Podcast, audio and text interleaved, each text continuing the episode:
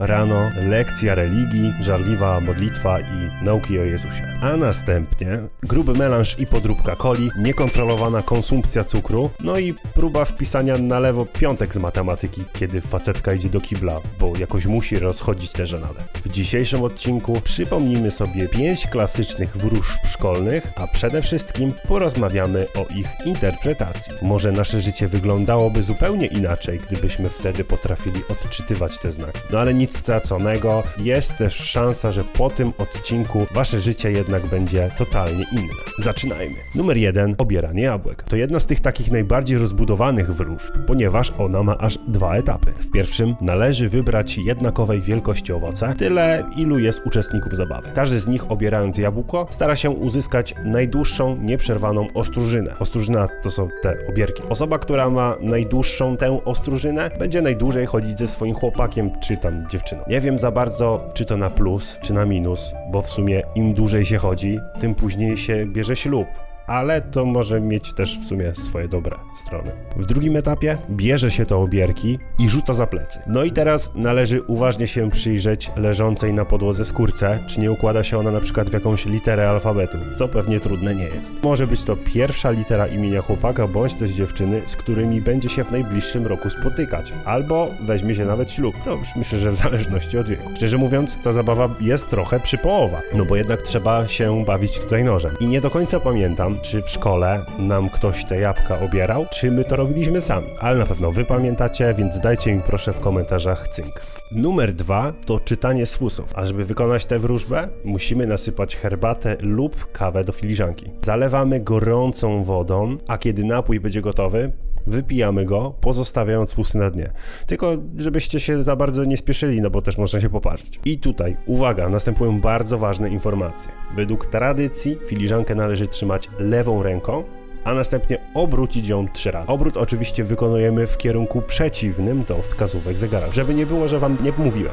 Ostatnim krokiem jest przechylenie filiżanki dnem do góry na spodku. Z kształtów wyczytujemy przyszłość, jaka nas spotka. Ogólnie zasady interpretacji są proste. Jeżeli wzór znajduje się blisko uszka filiżanki, oznacza to, że przepowiednia dotyczy bezpośrednio nas. Wzory usytuowane dalej dotyczą obcych ludzi i wydarzeń spoza kręgu naszych najbliższych. Jeśli kształty są blisko dna filiżanki, oznacza to, że przewidywane sytuacje wydarzą się raczej w dalekiej przyszłości, natomiast te znajdujące się przy brzegach, że nastąpi to szybko i trzeba być przygotowanym. Trzecia wróżba jest to wróżba ze szpilek. A jeżeli macie takowe w domu, to bardzo szybko możecie się dowiedzieć, co was czeka w najbliższym czasie. 7 lub 13 szpilek wkładamy do kubka, potrząsamy, wysypujemy na stół. Oczywiście musi być przykryte obrusem i wtedy odczytujemy litery z nich utworzone. A czekacie podróż lub przeprowadzka. E. Pomyślność w pracy i w miłości. H. Szczęście w miłości i małżeństwo. K. Sukces zawodowy. L.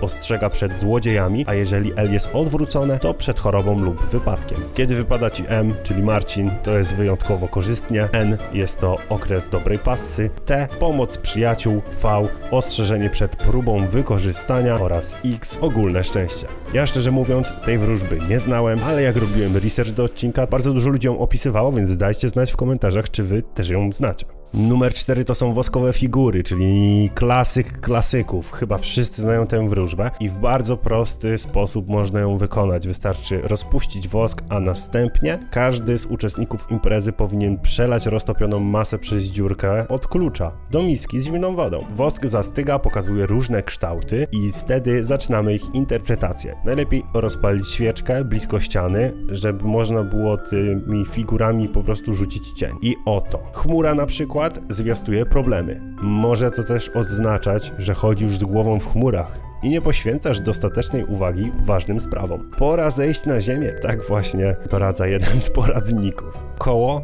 to pomyślna wróżba. Oznacza, że w nadchodzącym roku uda Ci się zamknąć wszystkie ważne sprawy i wreszcie zobaczysz efekty swojej bardzo ciężkiej pracy. Ciekaw jestem, czy osobom, które są na przykład podczas kursu na prawo jazdy taki kształt też będzie sprzyjać, a może na przykład podczas egzaminu złapią kapcia. Dom, a konkretnie jego cień oznacza, że zbliżający się rok będzie czasem, który poświęcimy rodzinie. Na bok odsuniemy wszystkie inne sprawy, a chwile spędzone z najbliższymi będą dla nas wyjątkowo cenne. Nie wiem, jak bardzo trzeba się postarać, żeby odwzorować boskiem. Mam nadzieję, że taka przepowiednia też by nie oznaczała na przykład kolejnego lockdownu, a domek będzie zwiastował na przykład home office. A na sam koniec mam dla was piątą, najmniej sprawiedliwą wróżbę dla ludzi takich jak ja, czyli z wielkimi stopami.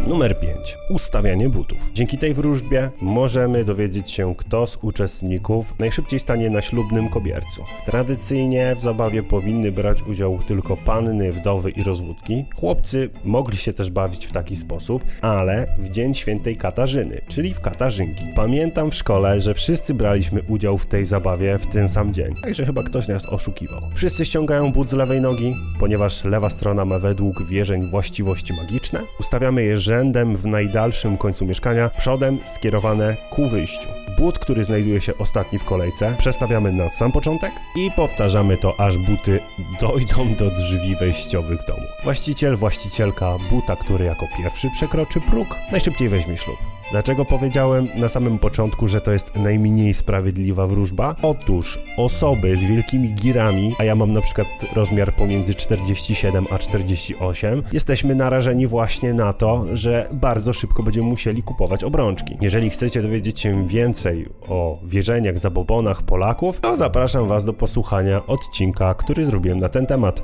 Link znajdziecie w opisie. Na dzisiaj to już wszystko. Trzymajcie się cieplutko. Dobrego tygodnia. Elo!